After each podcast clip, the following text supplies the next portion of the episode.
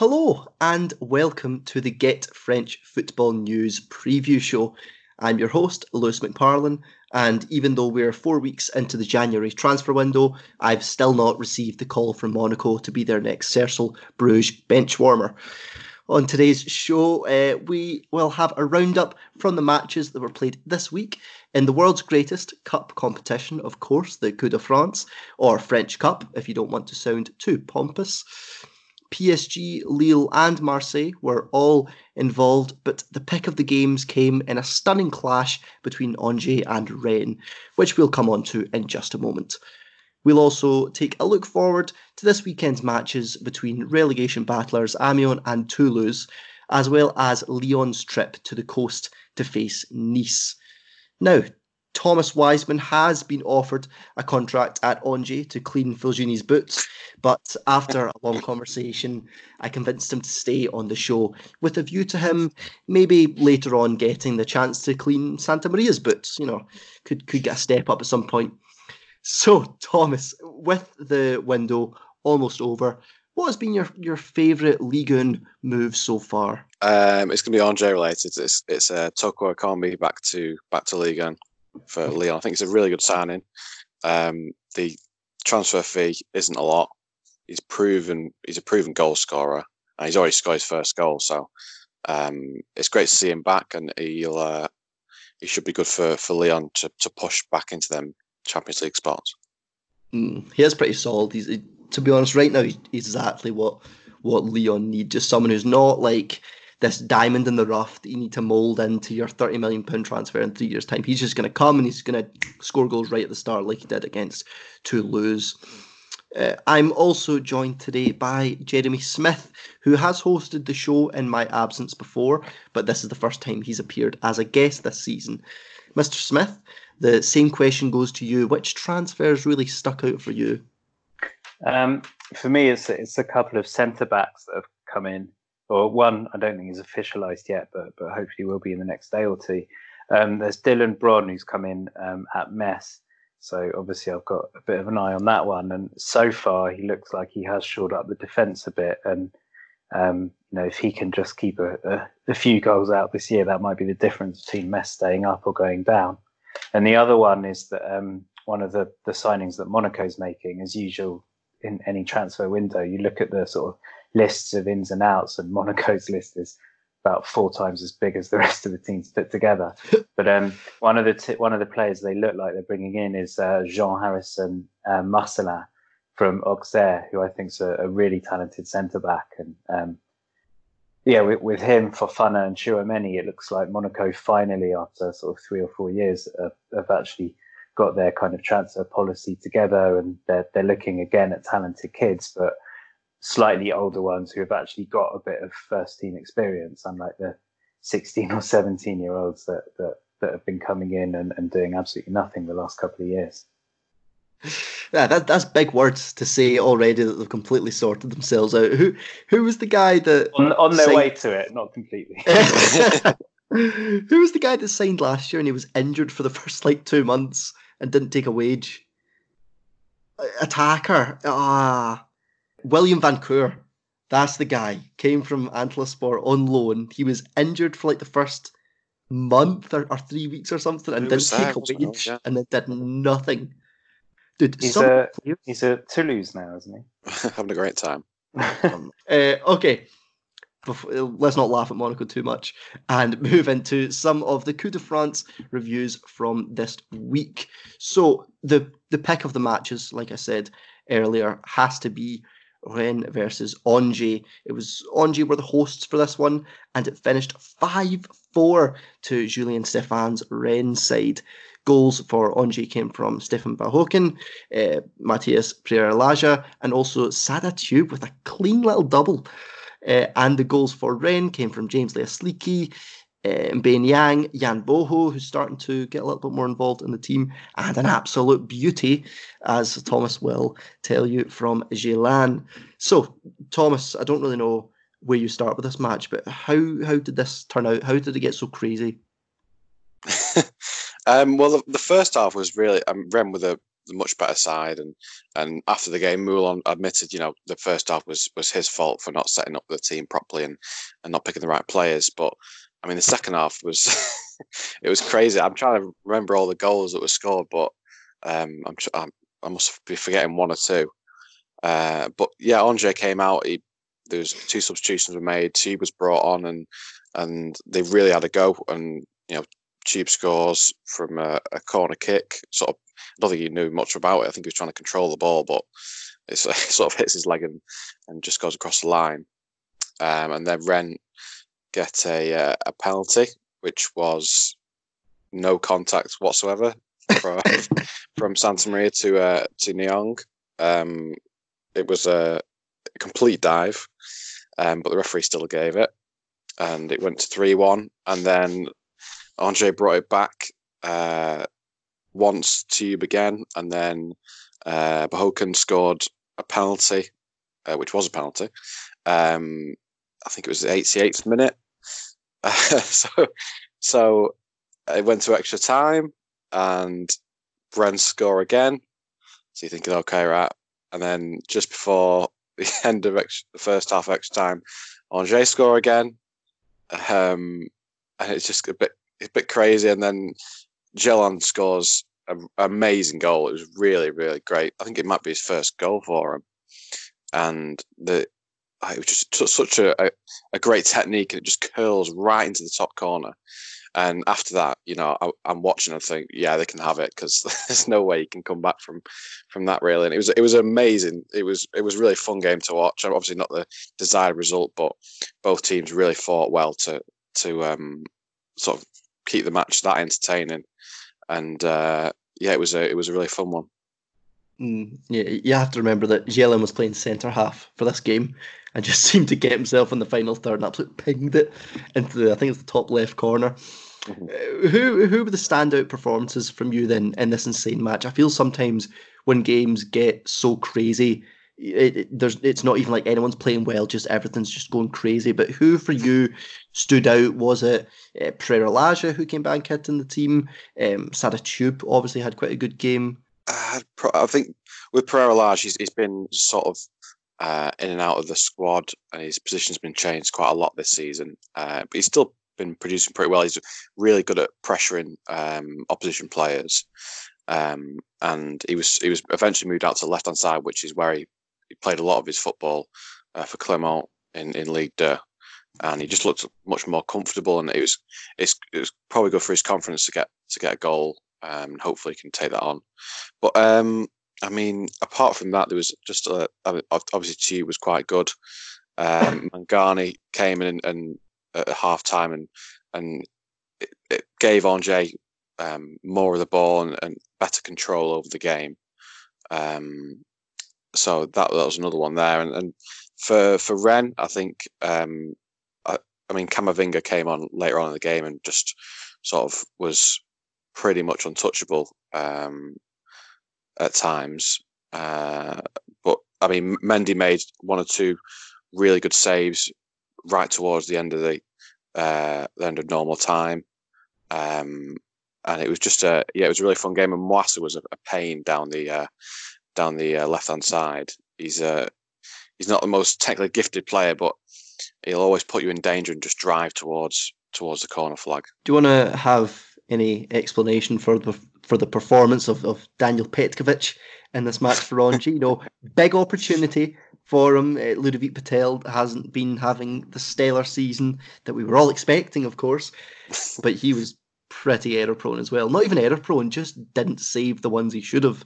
I mean, I mean, the, I think it was the first goal, the long range effort, just kind of bounced in front of him, and he, would com- he just was completely bewildered by it.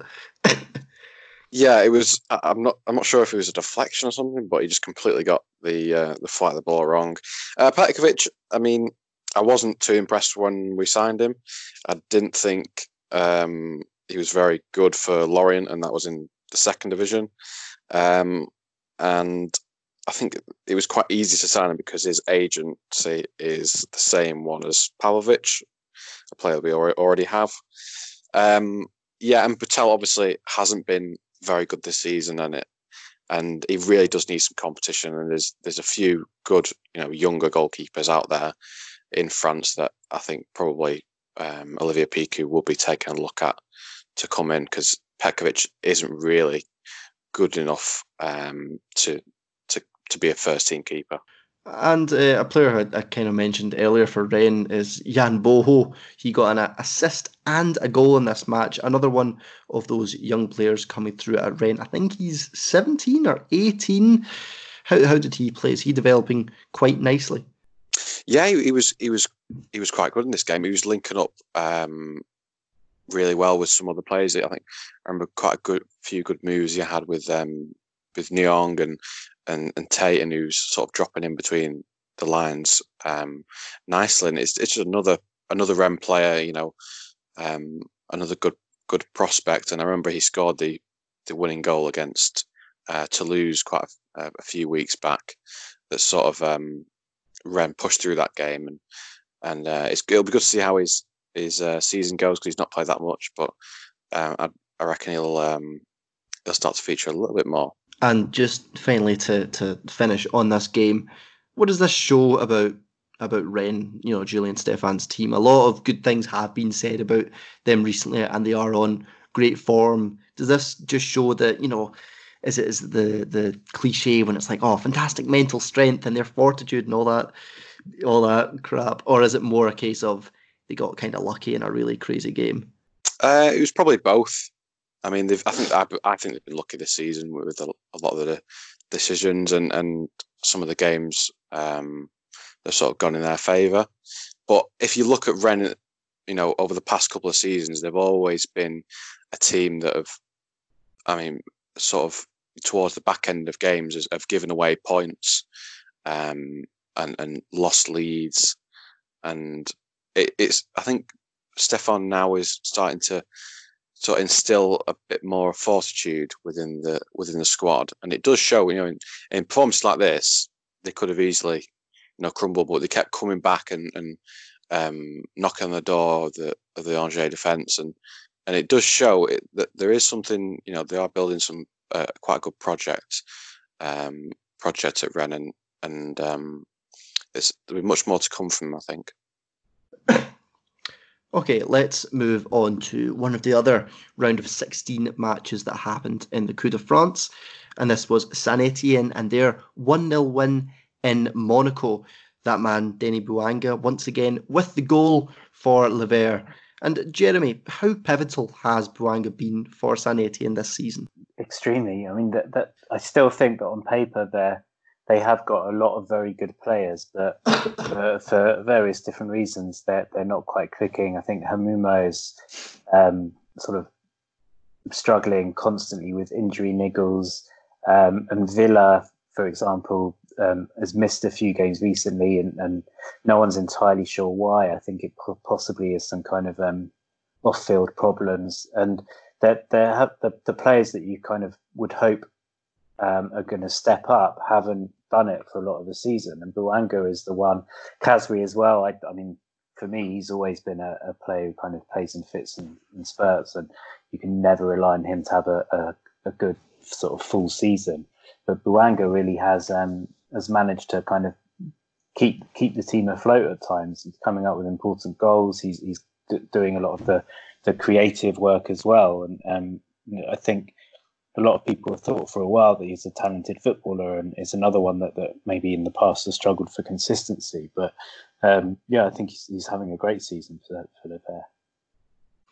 And I know he won't win it or won't get anywhere close because that's just not how these awards work. But for someone who's been in a, in a very struggling Saint Etienne side this year, a team that isn't hitting their heights that they usually do, just outside Europa League and Champions League places and all that jazz, He's hit 10 goal contributions this season, seven goals, three assists. Do you think he should be a contender for some sort of award this season? You know, some sort of player of the year or anything like that? Because he has probably been one of the guys who's contributed the most to a single team, if you know what I mean, Jeremy. Well, I, I think Habib Diallo might disagree with that, but um, um, I mean, it's it's a fair argument, and you look at last year, and somehow Ben Arfa managed to get into the nominations for Player of the Season. So, uh, on on that basis, Bouanga definitely deserves it. But when you consider that there's only four nominations, and by law, three of them have to go to PSG players, whether they deserve it or not. I think he's going to struggle. But yeah, certainly he's he's one of those players who, if you if you judge it sort of less on kind of team achievements and more on um, you know how crucial you've been to your team, then yeah, he's he's right up there. Mm. But at the same time, I mean, to preempt possibly what your next question is going to be, you can't really give it so far because of the how few matches he's played. But you look at the statistics and the difference between matches when William Saliba has played for Saint Etienne and when he hasn't, and it's it's just it's unbelievable. It's night and day. And um, even though I think that's only sort of six maybe matches that he's played played for them this season, or maybe eight, I think, in all competitions. Um, you know, he, I don't think they've lost any of them. They've barely conceded a goal, and they just look a completely different team with him in the in the lineup as well. Jeremy, this isn't school. Do you want to stop looking at my notes? Honestly, taking, taking the running order. Uh, okay, yes, William Saliba. Let's hit out with. Let, I'll, I'll give you this the statistics for him this season. So this is for the league. He has played in five games, and in four of those, Saint Etienne have kept a clean sheet. In the, the whole rest of the season in Ligue 1, Saint Etienne have only kept one other clean sheet.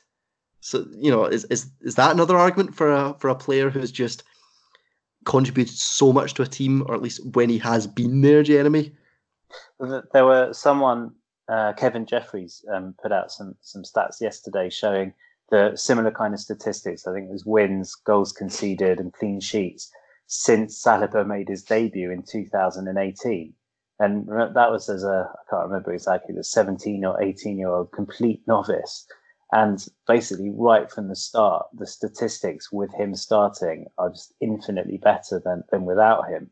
Um, and I just think it shows what a class player he is. Not, and I don't think it's even just his basic ability. It seems to be that he shows leadership. It's almost like he's kind of mm. directing what um, you know someone like Loic Perrin should be doing rather than the other way around. And even even yesterday was yes, yesterday or the day before, whenever it was, um, with with Fofana next to him. I know it's barely any difference, but Fofana is actually the older of the two players, and you know Saliba clearly is is is considered the the sort of senior defender of the two.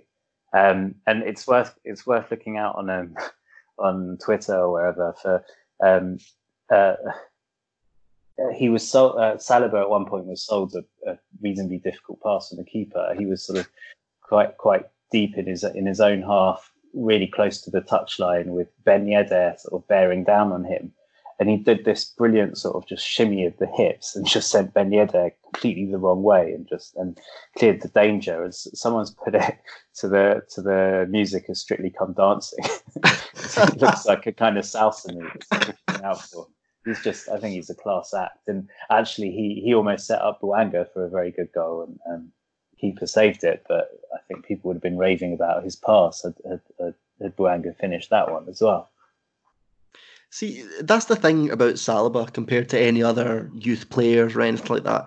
The difference with him and pretty much, unless there's some that I'm forgetting, every other player his age, you know, that 18, 19, and basically under 20 bracket, he out of all the players I can think of, has the most of a presence, a real presence. You know, it's very easy to come into a team and be a young guy and be really nervous and, you know, put in a good performance, but, you know, just be quiet and, okay, I'm, I'm going to do my work and then I'll, I'll just sit back. You know, you see a lot of players do that and that's fine. But Saliba comes into the team, dominates the team. It's pretty much like a second captain. He is singing with the ultras, with, with microphones and leading songs and everything. Like, he's such a presence in the team and you're forgetting this kid is 18. This kid is three years younger than me, and he is leading a team like nothing else. Uh, the statistics you were talking about, Jeremy, earlier. So since William Saliba has come into the team in September 2018, he uh, or Saint Etienne have won 61% of their games as opposed to 36% without. They have kept clean sheets in half of the matches as opposed to just 18% without and they concede 0.9 goals with him and 1.6 without him. So it does show that even such a young guy, he does have such a presence on the team at the moment. Arsenal are really getting quite a player. So when there's, a, there's the sort of famous story of um, the, when uh, Saint Etienne had won the, the their kids had won the Coupe, which obviously he was he was a, a, member of that team for a lot of the season. When they come won the Coupe Gambardella, um, sort of after the after they'd won and the and the first team were, were in the changing room, room about to go out, you've got Saliba turning to the rest of the team with all these seasoned pros, him as a sort of 18 year old, saying, Come on, let's win this match for the kids. but, but that's exactly what you want. You want a guy to be a presence and be an abs just be be something else. Don't just be a good player. You want him to have the whole like package. If he doesn't captain the team by like age 22, I'll be really surprised. I think he is well, of that quality. I, I had to write an article recently um, on Saliba as a sort of half-term report, and I was asked by the people, the editors or whatever, to compare him to to members of the to Arsenal centre backs, past and present. Um, and so I, I, I mentioned that in terms of leadership, he really has the capacity to to to be another Tony Adams, and I got lots yeah. of stick for it. Like, how can you say that about an eighteen year old kid? But you really do see that already. Oh yeah, yeah. he's he's just got he's just got kind of like a squ- a swagger of how he plays sometimes and how he just marshals that defense. It's really it's so strange to see from such a such a young kid as well. Mm. I mean, if you look at old videos of Tony Adams in the Arsenal dressing room, he's basically just running around punching walls before they go out. Things like that, just like being an absolute leader for them. And that's I think such a good a good comparison.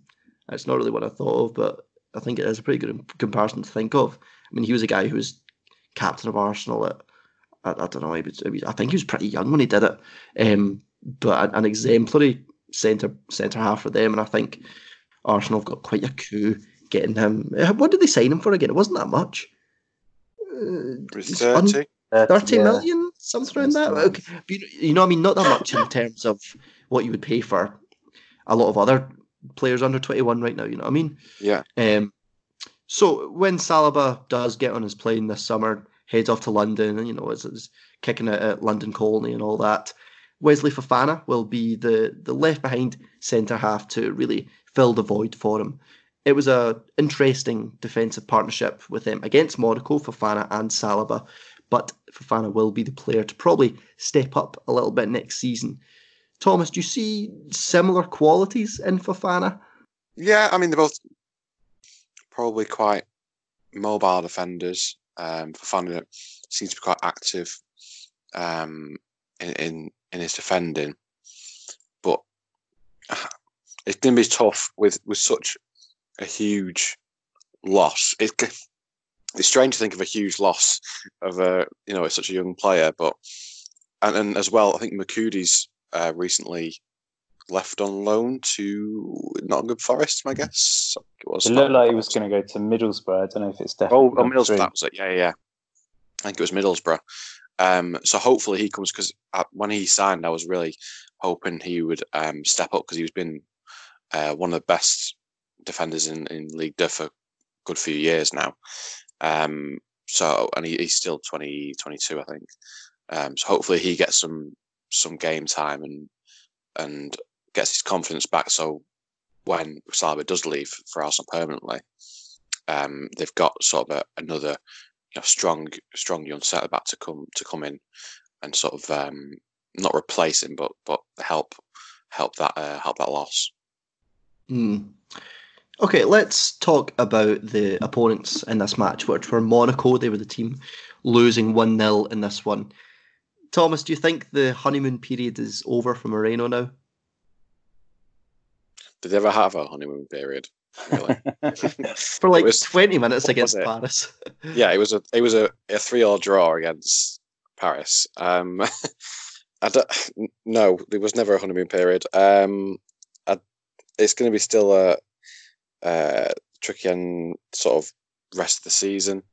Slimani looks like he's he's not going to play another minute for them. Uh, that's pretty pretty evident, and I'm not sure how uh, it depends on how Moreno sets sets them up going forward. But he's he's opted to play Ben Yedder um, just as a, a lone striker, which in the past he really hasn't played too much. I mean, he was at Toulouse um, playing there for quite a bit sometimes. Um, but it's it'll be interesting to see how these new signings integrate into the into the squad. Because um, obviously they've got Youssouf Fofana from from Strasbourg and and Tchouameni from from Bordeaux, and it's just like an, another sort of Monaco Monaco route of the uh, the transfer market. Um, very interesting players, um, slightly similar in profile, um, but yeah, it's it's going to be.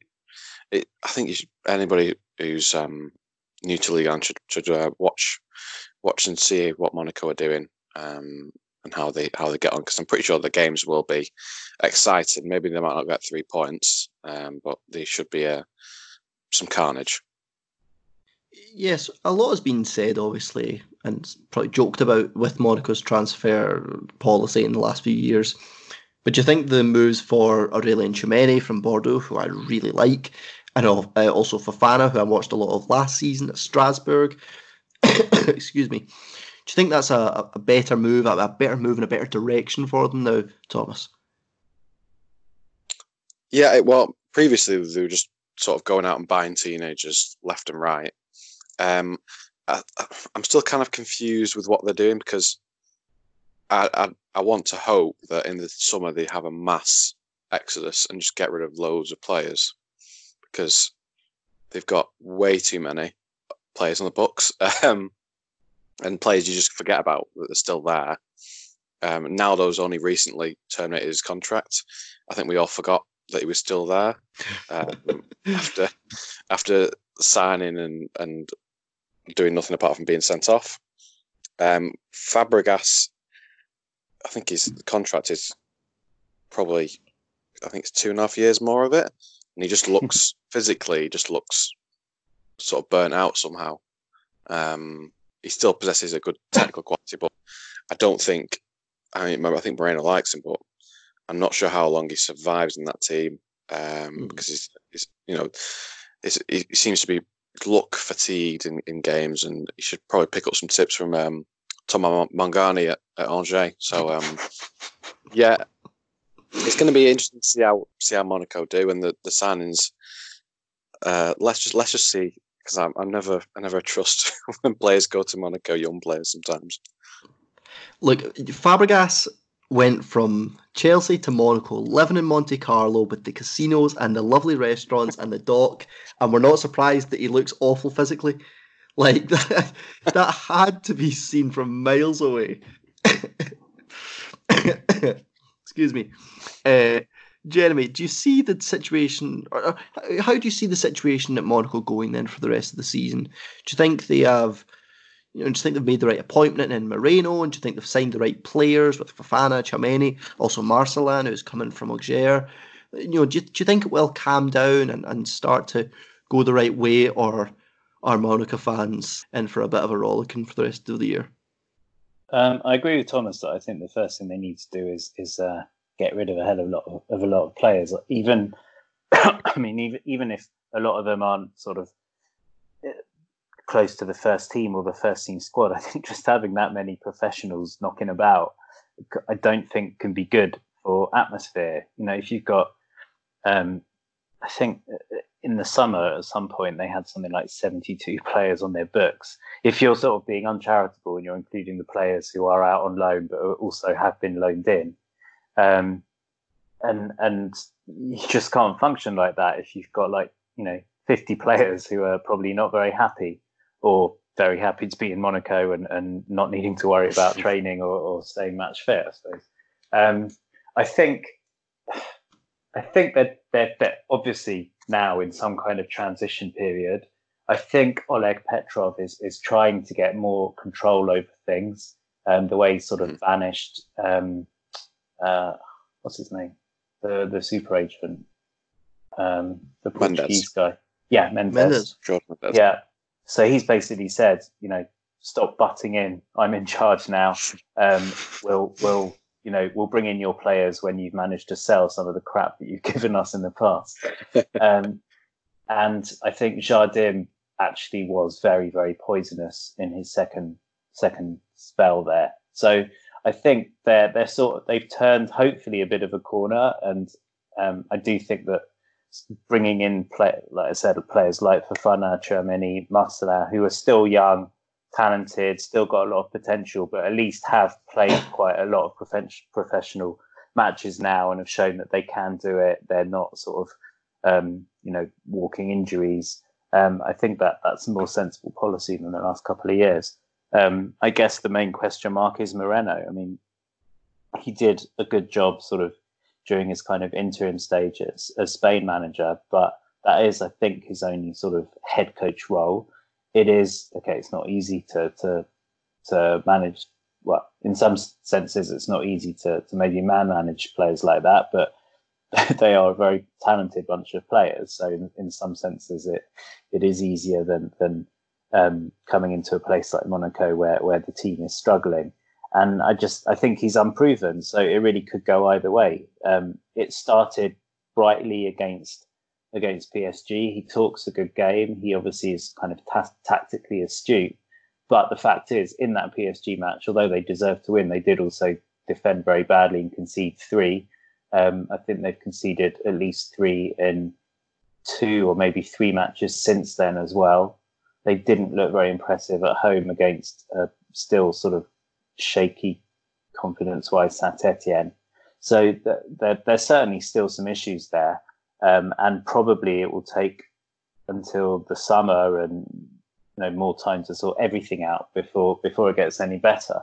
So I don't think it's going to be a particularly good second half of the season, but I, I, I don't think they're going to struggle to, to stay up or anything like that. But um, I, despite the fact that on paper it's still a very strong team, I think they're going to. I, I doubt they'll be challenging for Europe either. And they're they're so reliant on Ben Yedder. It's, mm. it's you know it's, it is almost mess or Bouanga like. Mm. I'm just interested to see how their training sessions go. So many players, you'd be stumbling over each other trying to get onto the ball. Do you think it's that way where it's like back in school when you had too many players and you would just play like 15 aside, but on an 11s pitch? just crosses into the box and there's like 30 guys there. uh, okay, let's move on to one more of the Coupe de France uh, matches. Can I just sorry? Can I just add one more thing about the yeah, of course. their match their match at the weekend against Strasbourg? If you're going to manage a team playing horrifically badly, do not wear a jacket that's sort of some kind of cross between what Mike, Michael Jackson and Freddie Mercury would wear. he was well, he was rocking like leather and a hoodie at the PSG games. Like he just doesn't. He's he's trying to be he's trying to be the cool teacher. You know what I mean? Okay, let's move on to SES Epinal versus Lille.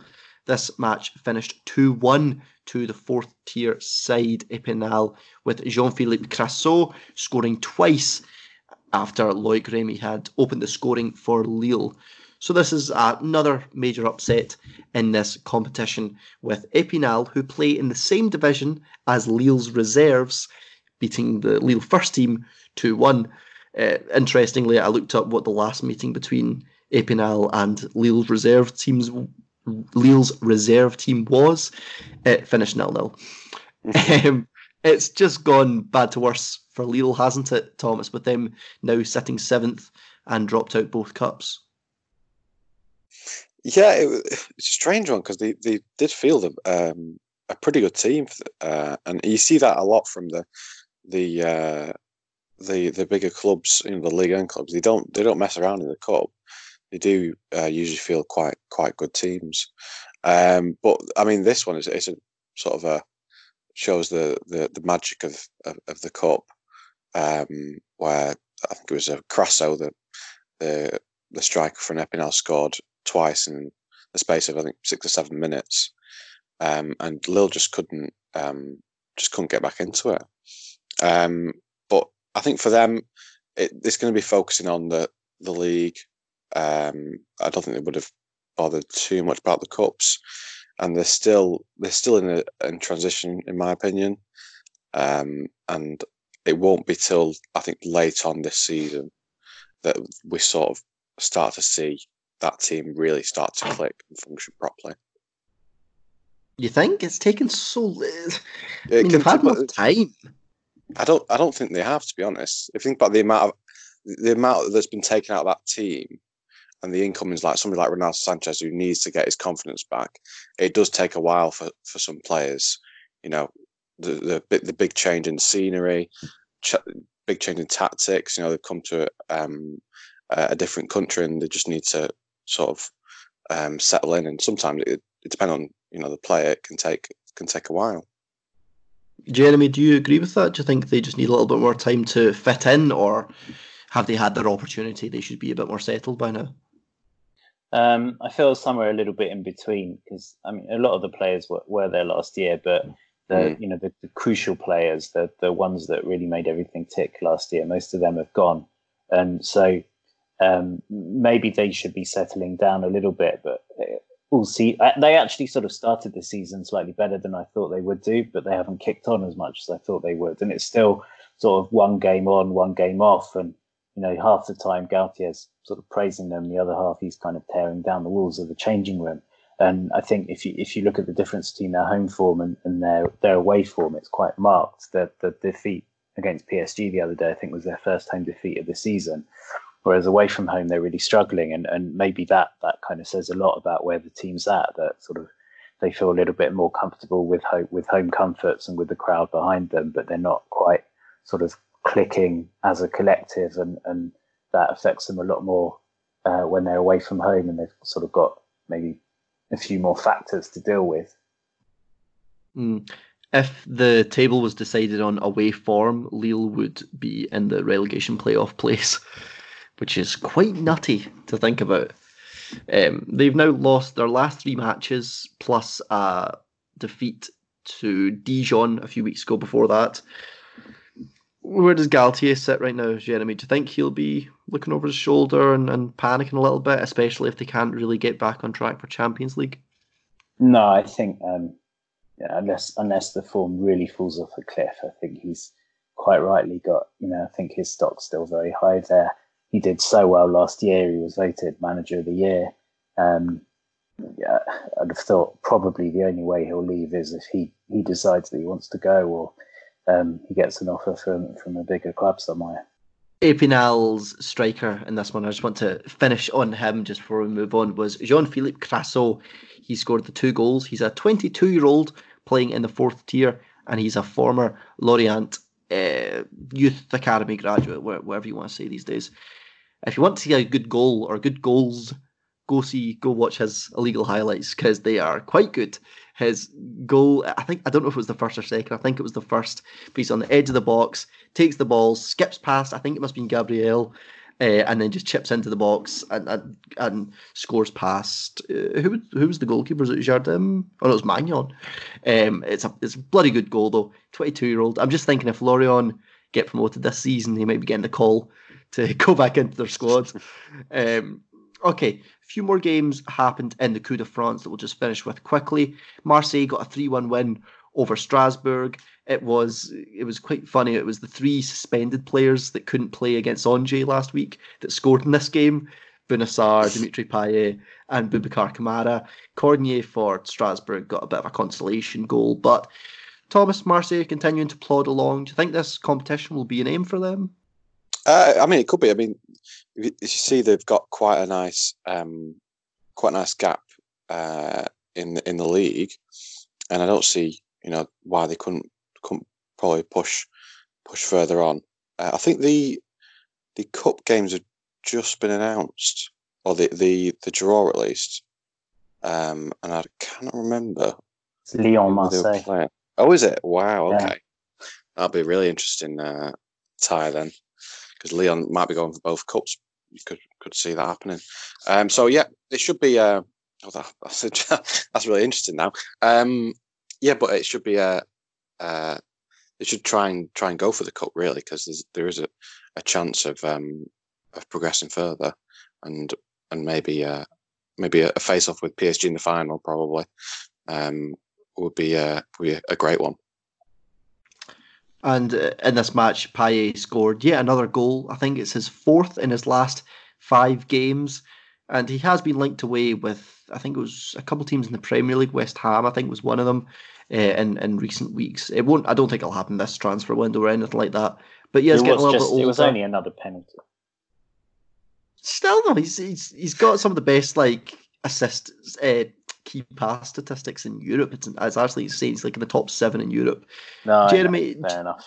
do, do you think it kind of all comes crashing down when Payet does leave Marseille, if it is in the summer or the year after that? Like, he is quite crucial to their to their play as a team. I mean, that just showed when they played Angers. As soon as he wasn't in the team, they could hardly create anything.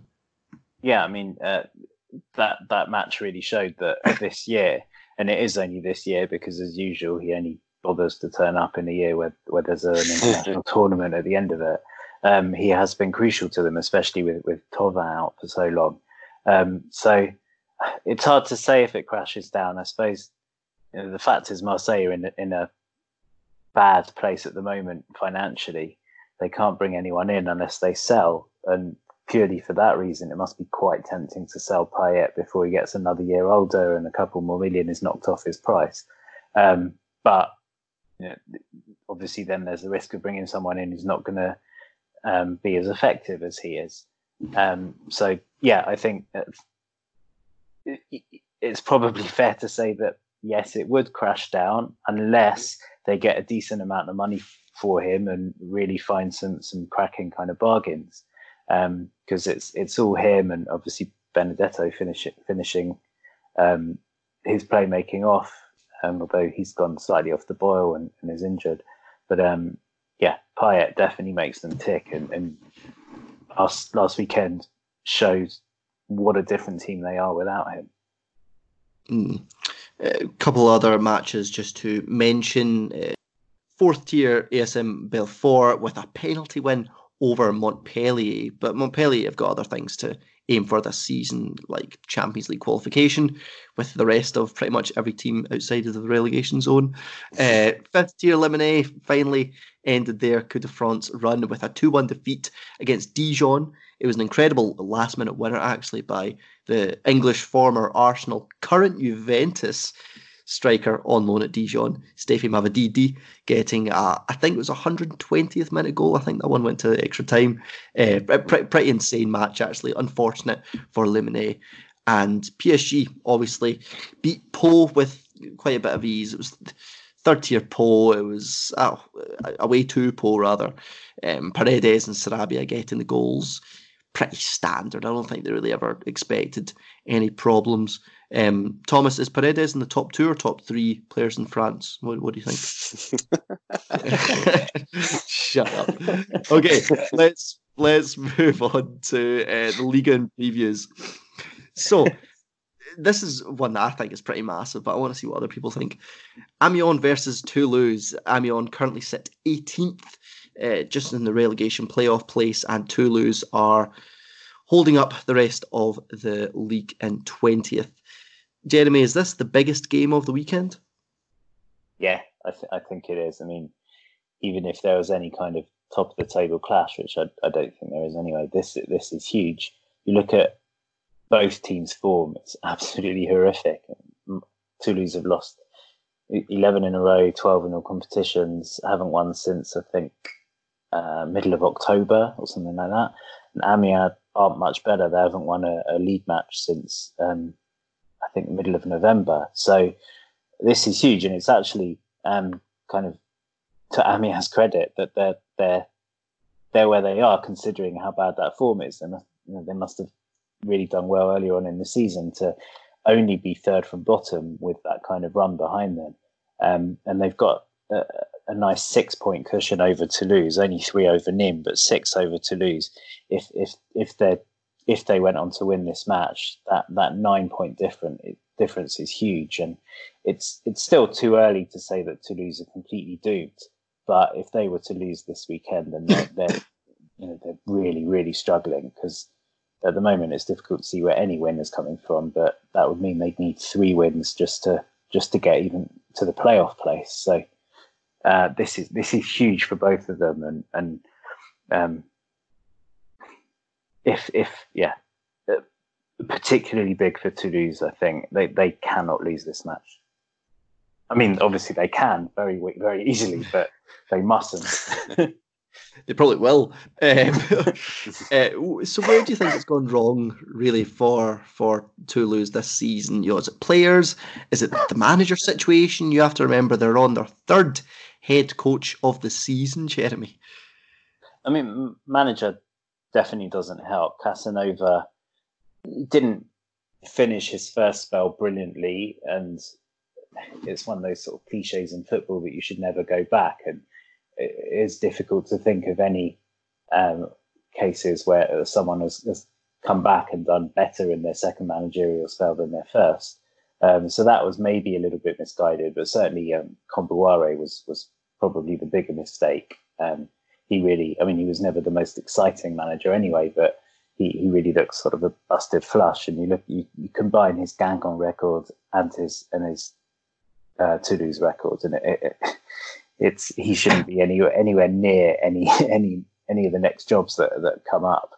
Um, so so that's all, that's going to put them in difficulties as it is. But apart from that, it's it's difficult to to see exactly what the problem is, other than maybe it's just sort of the, the culmination of, of several years of mediocrity. Because you look at, at the players that they've got, and I'm not saying that they're going to pull up any trees or you know be in the European places or anything like that. But on paper, it, it isn't a bad team. There are some very talented players there. You've got you know Sangare, obviously, who, has been um, you know scouted by a lot of teams at, around Europe. You've got Gradel's injured at the moment, but still scoring a lot of goals. Koulouris started the season well, but it's got a bit quiet. But even then, you've got players like I guess Sanogo and Said who could still occasionally come up with an important goal or two um, a couple of talented defenders who, who you'd expect to be doing better than they are too. And I, it's it's really difficult to fathom why they're doing as badly as they are. And even um, even last week, they, they, they brought in a new goalkeeper to try to freshen things up, and that's kind of backfired because it's really annoyed Reynet, who who has been the starting keeper, and, and he's now well he at the weekend he refused to even to to be the substitute keeper because you know he felt he'd really been undermined by the fact that they brought someone else in. So even attempts to to, to try to change things by maybe introducing a little bit more competition for places or something like that, even that seems to have had a negative effect um, rather than a positive one. So the, the, the whole club just seems to be very much in the doldrums. And I just saw that possibly they, they're going to get Diop from Lyon on loan, which I mean, who knows if that's going to help or not? He's he's not playing much because maybe he's not up to to Ligue 1 standard. I don't know. So it's not. It's maybe that's not necessarily the greatest move either. But something needs to change there, um, either on or off the pitch, just to to be some kind of catalyst for them to even have a fighting chance of staying up. Because I mm. think that they're one match away from breaking the record for consecutive defeats. That, that's how bad it, that's how bad it is. So Toulouse have tried to change their fortune by, you know, changing the manager twice. Denis Zanko is now the, the man in the job for the rest of the season. They've said they're, they're saying they're backing him, but I'll give it a month before they're looking at bringing Kombouaré back in. Um, Thomas, the other team they'll be playing here is Amiens, who have, you know, like Jeremy was saying, have been in not too dissimilar situation or, or run of form, but they've stuck with their manager and they're saying, no, we're going to back Elsner and you know we'll, we'll see where it takes us because he's he's a young guy. We, we knew who we were bringing in and they've stuck with him. Do you think that has been the right decision or do you think there's something admirable in that and saying no we're going to stick by the guy we decided on in june yeah i think it's admirable um, but they are they are struggling um, and in the past they've had quite a solid uh, a solid defense and you know, Gurtner's been been pretty good for them, but this season Gurtner's been really quite poor, um, and it's, it's it's shown by you know some of the goals they have conceded. I mean, they've conceded 41 goals this season, uh, and when you look at some of the the, the chances um, they've faced, they, they shouldn't be conceding that many. Um, I think just how the expected expected goals gives them 30 goals they should be conceding, so that's a big outlay um, of 11 goals, and and and Gurtner has struggled. Um, and and I mean, in attack, it's difficult to see where where the actual creativity comes from. I mean, you've got players like Guirassy and and Konate that that are, are decent finishers, but who's going to who's going to create any chances? I was looking at the any the, the players in the squad at the moment, and and uh, Kakuta, who's who's played you know majority of the games, um, he's only producing a chance a game, and it's not. I mean, if you look at some uh, the team they're playing um, this weekend Toulouse, they got somebody like Dossevi, who's a very good cross, and he's producing you know two chances a game. Even some a team like Nîmes that are struggling, have got have got Ferhat and and Theo Valls as well, and I can't I can't see at the moment where who who's creating the chances for them, and that's the big concern. Um, and it's not it's not really down to Elsner um, that, that that issue is. It's down to the personnel in the squad. Mm. But do you think the results since the turn of the year show you know a little bit of improvement? I'll take you through them. So uh, since the start of 2020, they've drawn with Rennes. Um, although you probably wouldn't call that such a great result anyway. They've uh, drawn with Rennes. They lost 2 1 to Montpellier. I think they took the lead in that one as well. They drew 1 1 with Reims, narrowly lost 2 1 to Brest. You know, does that show some incremental improvements in them as opposed to Toulouse that are still getting whacked every week? Yeah, possibly so. But I mean, they've only picked up one point. So it's even though the, the the games look to be to be close, um, they're not picking up points. And this is, I think, this is the first, probably the first six real six pointer we've had this season. Um, and it's it's pretty crucial for both teams. But for Toulouse, this is this is huge. Hmm. Okay, let's get your score predictions for this one. Thomas, I'll start with you. How do you think this one is going to finish between Amiens and Toulouse? Oof, uh, I'm going to go with. Uh, I'm not going to watch this game. I'll tell you that. Um, I'm probably going to go with. I'm going to make it nil nil, just really, really bad. Nil-nil. Really? Well, it's, it's going to yeah. be scrappy. We know that. It's not. No team's going to like take it by the take it by the scruff of the neck, you know. But nil nil. Jeremy, do you see any goals? Uh, I'll say yes just for variety, but I don't think there'll be many. um, I'll go 1 0 Amiens. And they'll win because of a hole in the midfield because Diop's going to Strasbourg, not Toulouse. I made a mistake. yeah, they've, they've both got probably the worst keepers in the division at the moment, so maybe somebody might score. Who knows? it's just it's gonna be it's gonna be funny for the neutral basically is what we've decided um, i'm going to go 1-0 amiens as well i think my boys should do it if it's not Guirassy or the, the the guy they signed from cologne coming up and, and doing something well I, th- I do think amiens have got a wee bit more of more firepower than toulouse at the moment if they can just get get the ball in the right places um, our final game of the episode is going to be Nice versus Lyon. Uh, Le, Le Gym Les currently sit 12th in Ligue 1, with Lyon, the visitors, sitting in 7th. Uh, firstly, before you can talk about any team's form or on the pitch stuff, Lyon's transfers, uh, some some developments have happened in the last day or two. Firstly, Jeremy, uh, Lucas Tousart is out for about 22.5 million I think it was pounds. I can't remember if it was pounds or euros. With uh, the the Brazilian boy Guimarães getting brought in for 19 million. Uh, again, I can't remember if it was pounds or euros. Do you think that's a, a good? You know, it's not. It's not obviously not a swap between clubs, but do you think it's a good bit of business between Lyon to start going out at the end of the season and Guimarães getting brought in? I don't know how much you'll have seen of the Brazilian. I don't think many guys and many people in Europe have seen much of him, but from what I've heard from Brazilian fans, there's a lot of hype over this player. Yeah, I, th- I think. Um, I mean, for Tousart, I Lyon fans mostly seem to have taken a dislike to him and, and don't rate him very highly, which I think is a bit harsh. I think he's done very well for them. Um, I think he's relatively limited, sort of technique wise, but that's not what he's there for. That's not what his position is. And I think his his days are probably numbered right from the start of the season when when Juninho said that that he was looking for a more technical player to play in that position.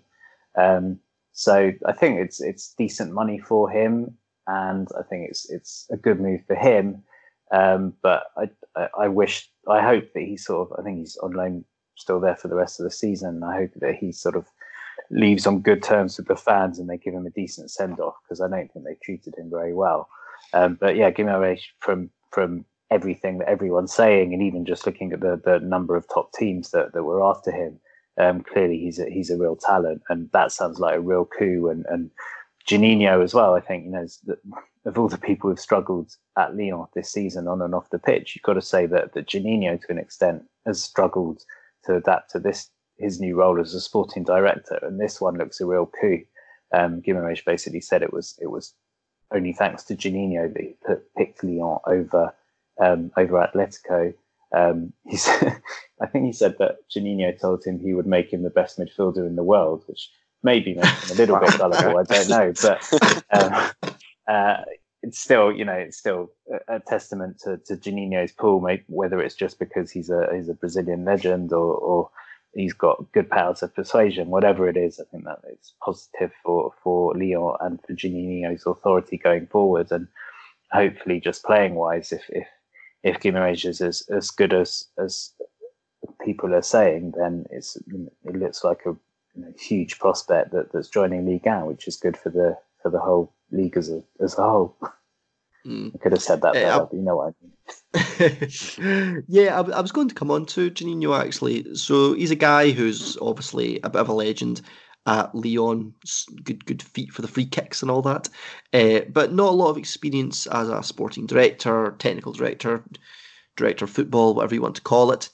But Thomas, he's done a pretty solid job so far. No one's really been much of a flop. He likes his Brazilians with Jean Lucas and Thiago Mendes, and now Guimaraes getting brought in. How have you judged his first little stint in the job? Um, I think you're you're being quite uh, nice on him there. um, uh, who's who's been awful? Sure. Who's who's I, been I'm, terrible? I'm just I'm just not sure how much of Sil- Silvinho. yeah, I mean Silvinho sort of came in Juninho's sort of briefcase and sort of forgot. Oh wait a minute, yeah, we're, we're bringing him as as well, and that that did fail. Um, and I don't know how much involvement he's had in the transfers of some of these players. Um, obviously, uh, is is a, a big one, um, but somebody like uh, Adelaide, I don't know how much she gets involved in that. I think that was more instigated by um, Maurice, the head scout, um, that was watching him over the over the summer. Uh, so I think it's let's let's see how how it goes for Juninho at Lyon, um, because I think some of the decisions that have been made, um, good or bad, um, I think some of the good ones might not be all of his, um, and some of the some of the bad ones could potentially have been. No fun allowed. No fun allowed. Uh, okay, Leon's uh, um, Lyon out with maybe out with their transfers being good or bad or great or terrible. They have been playing a little bit better recently, picking up some good wins. Um, Thomas, do you think this is a view to them starting to get on the right track and, and go for Champions League football and all that, or is there, there still some uncertainty around the? Um, they've just been less uh, chaotic recently. I mean, they've, they've lost. Less, they've been less bad, but not more good. you know what I mean? You know what I mean? They've been. I think Rudy Garcia is sort of. I don't know. Consistently. I don't know. How do you describe it? Sort of.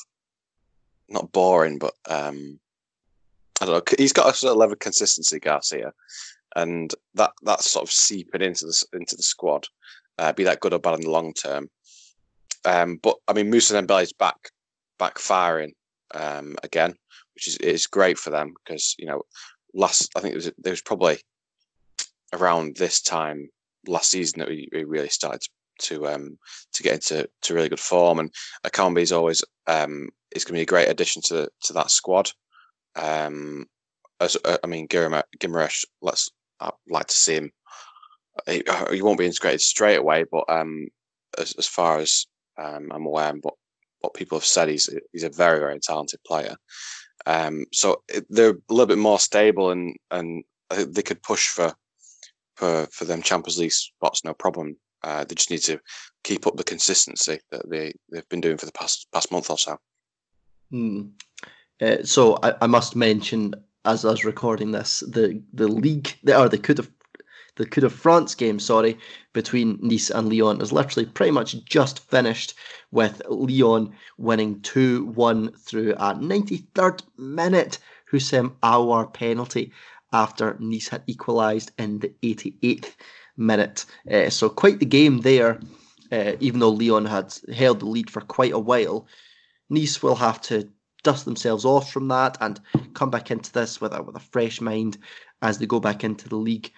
Jeremy, it was it was a tight game, but they, they did lose it. Obviously, we haven't been able to watch it as we've been chatting here. But do you see Nice getting a different result here, or do you think it'll be a bit more of, of more of the same? You know, does that does that um, setting of this being a league game change anything for them? Will they have a bit more a bit more appetite for this game given the competition? It's it's always hard to tell with Nice because uh, in a way they're they're the new Lyon in that you don't really know what to expect from them. Like one week they look like they, they could get a result against one of the top teams, and the next week they'll they'll sort of um, I don't know fall to to pathetic defeat where you'd expect them to win. So um, it, a lot of it just seems to be what what team Vieira puts out and what mood some of those players are in. Um, I, because the two fixtures are so close together, there is an element of, of temptation to sort of think, well, whoever was going to win tonight or whoever was going to lose tonight would be more motivated to win on Sunday. Um, and you look at the, the teams that they put out tonight, I think it's probably fair to say that Nice's is, is a little bit more like their, their very first team than, than Lyon's. I think Lyon sort of got maybe three or four players in there who wouldn't necessarily be starting, all things being equal, on Sunday. Um, so um, I suppose psychologically, in terms of the, the, the players feel, fielded and obviously the result, you, would expect Lyon to, to go into Sunday with a little bit more confidence. But Lyon being Lyon and the fact that it is at Nice, I just, I don't know, I just, I feel like maybe there's a surprise there.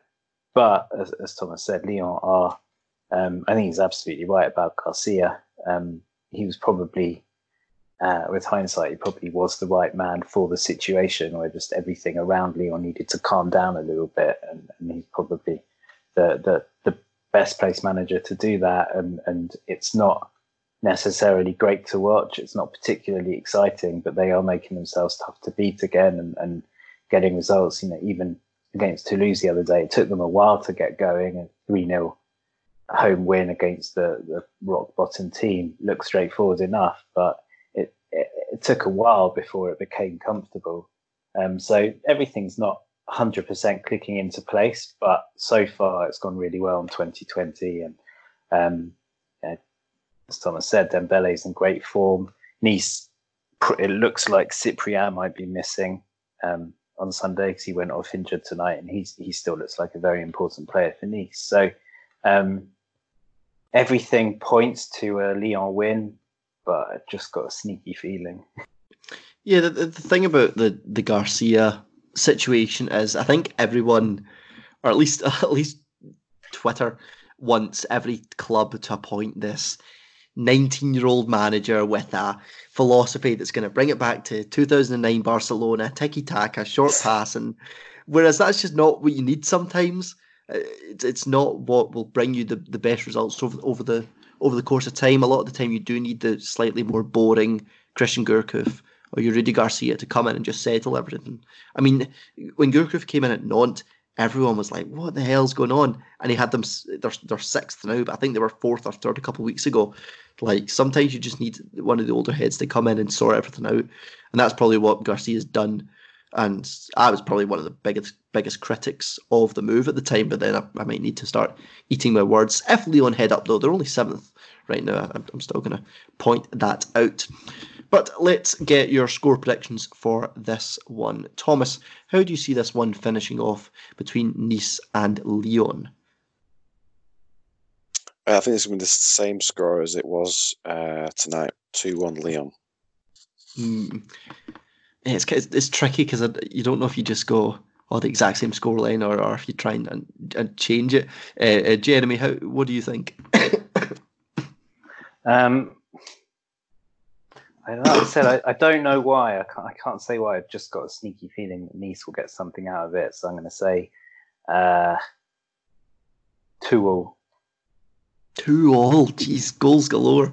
I don't think Nice. Uh, maybe if Kasper Dolberg turns up and has has a yeah, that's why I was hesitating, and I was going to say one or so let's go for a slightly more exciting scoreline. let's let's just go for it. Let's have fun. It's almost Friday, almost the weekend. uh, okay, I'll go for. I'll say. Ooh, I don't know. Nice are usually pretty solid at home. That's the thing as well. Like as much as Lyon are pretty solid away from home, Nice have a good record actually. Um, so I'll, I'll go one-one. I think a lot of the time when teams play each other, you can kind of calm yourself down and sort yourself out. And and Nice will have learned stuff about Lyon tonight from playing them, so they'll be able to maybe take that into the match on Sunday. I'm not sure. I'll, I'll go one-one just for a bit of variety. Uh, okay, before we go, let's read out the Coupe de France draw that was done just in the last hour to see who'll be playing in the quarterfinals. So the, the first leg we have or I'll, I'll just go through the legs actually. So Dijon will host Paris Saint Germain. Uh, uh, fifth, fourth tier Epinal will host Saint Etienne. Lyon will host Marseille. That'll be quite a quite a tasty game. And Belfort, also from the fourth tier, will host Rennes. Uh, Jeremy, I, I, take it the Lyon Marseille games the the pick of the bunch from there. Yeah, absolutely. I mean, it, the others are all sort of in theory the, the the winner should be obvious but that one anyway it's become such i mean to me that's the biggest rivalry in france at the moment. Um, psg marseille obviously for the history but um, in terms of realistic kind of rivalries and and recent nastiness um, lyon marseille is is the the big match i think each season and so for there to be an extra bonus one in the cup, um, with both teams hitting decent for Lyon hitting decent for Marseille already in it, and so both of them have got to be looking at this as a great chance to win a trophy. Then yeah, I think this one's huge. Mm. And Thomas, just before we finish, out of those other matches, Dijon, Paris Saint Germain, Epinal, Saint Etienne, Belfort, Rennes. Do you see any any upsets coming out of those matches? Um, I mean, Saint have not been been great this season, so maybe Epinal can carry on the magic of the cup and, and sneak a sneak a win. Mm. Just never know. It, it, would it would have been great to see Epinal against Belfort because then it would have been a guaranteed, guaranteed yeah. like yeah, four tier yeah. team in the semis, which would be, which would have been sick. Uh, yeah, for me, this round's pretty settled for who I think is going to go through, bar the Lyon Marseille game. But yeah, so some interesting draws there in the cup, and we'll need to look at all those matches a little bit closer to the time. Uh, that wraps up the show. If you're looking for more information on all things French football in English, you can go to the website at getfootballnewsfrance.com and you can also find us on Twitter at GFFN. The Twitter page right now is giving constant updates on the transfer window uh, for all French teams, ins and outs. So be sure to stay tuned there for all the information before it closes off on the 31st of January. I've been Lewis McParlin. I've been joined by Thomas Wiseman and Jeremy Smith. Thank you very much for listening, and I'll see you next time. See you later.